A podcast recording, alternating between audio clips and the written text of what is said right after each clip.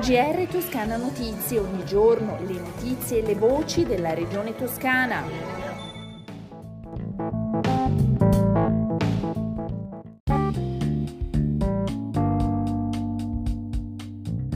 Gentili ascoltatrici e ascoltatori, bentornati all'ascolto dell'edizione odierna di Toscana Notizie.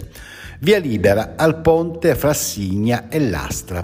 Si è conclusa positivamente, infatti, la conferenza dei servizi per il rilascio del provvedimento autorizzatorio unico regionale relativo alla pronuncia di compatibilità ambientale per la realizzazione del nuovo ponte sull'Arno e i relativi collegamenti viari tra lo svincolo della Fipili di Lastra a Signa e Signa. Soddisfatto il presidente della giunta regionale Eugenio Gianni. Oggi siamo ad una svolta determinante, dichiara, che ci consente di andare a gara nella forma dell'appalto integrato, con un progetto redatto e vagliato nel corso della procedura di valutazione degli impatti ambientali.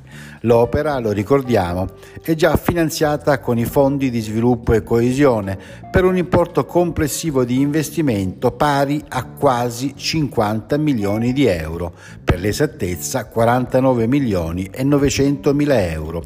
L'inizio lavori è prevista nel 2024 e la conclusione nel 2028. Cambiamo argomento, oltre 3.100 interventi in un anno per fronteggiare gravi emergenze sociali come i maltrattamenti familiari, le violenze di genere, le situazioni di estrema povertà e disagio. E questo è il bilancio di attività del servizio di pronto intervento sociale promosso dalla Regione Toscana con ANCI Toscana. Il servizio di emergenza urgenza sociale che in Toscana permette di fronteggiare H24 365 giorni all'anno le situazioni gravi e improvvise sotto sotto il profilo sociale e altri servizi analoghi sono stati al centro di un convegno nazionale che si è tenuto all'Istituto degli Innocenti di Firenze, organizzato da Regione Anci Toscana, al quale sono intervenuti tecnici e amministratori di varie città italiane. Abbiamo voluto creare un momento di confronto e di approfondimento su un servizio che in Toscana è partito da quattro anni, che è cresciuto e che abbiamo programmato di estendere ulteriormente, ha poi spiegato l'assessora regionale alle politiche sociali Serena Spinelli. Parliamo di ambiente ora, tutelare, organizzare e valorizzare i boschi toscani. Anche per il 2022 la Giunta regionale ha deliberato di destinare oltre 7 milioni di euro per sostenere queste attività. L'impegno riguarda la delega per la realizzazione degli interventi operanti dalle unioni e dai comuni tramite l'impiego degli operai forestali che oltre per i lavori di forestazione rivestono un ruolo essenziale nella lotta attiva agli incendi boschivi. È essenziale, ha detto la vicepresidente e assessora all'agroalimentare Stefania Saccardi, per la valorizzazione e tutela del patrimonio forestale. Il patrimonio agricolo forestale della Toscana si estende su una superficie complessiva di 109.785 ettari ed è suddiviso in 52 complessi forestali.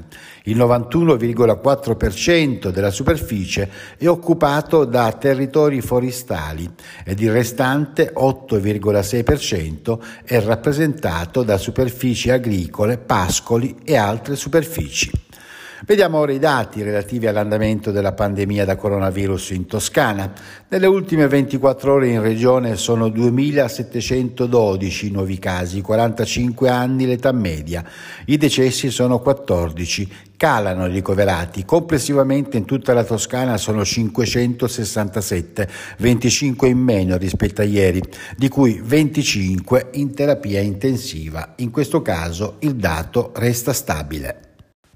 Creiamo un futuro di uguaglianza e questo è il tema scelto da Oxfam, l'organizzazione impegnata nella lotta alla disuguaglianza e alla povertà, per la prima edizione dell'Oxfam Festival in programma a Firenze presso l'Istituto degli Innocenti il prossimo 12 e 13 maggio.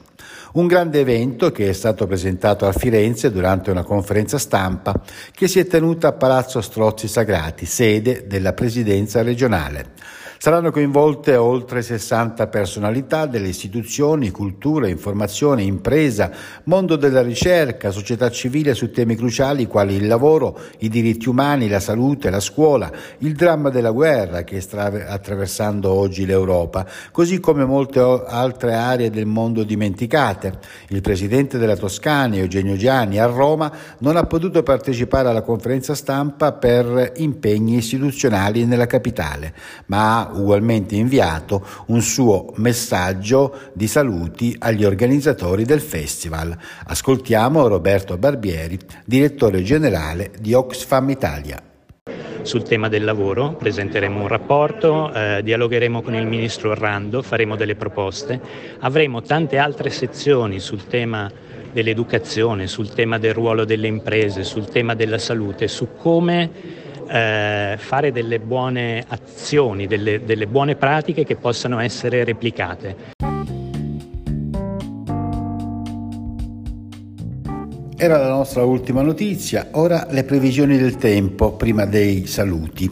Nelle prossime 24 ore in Toscana il cielo sarà molto nuvoloso con precipitazioni sparse, localmente a carattere di rovescio o isolati temporali nel pomeriggio, tendenza poi ad un esaurimento dei fenomeni in serata.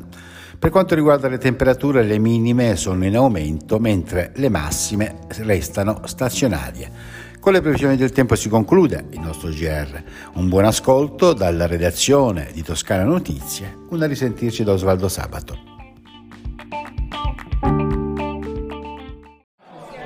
GR Toscana Notizie, ogni giorno le notizie e le voci della regione toscana.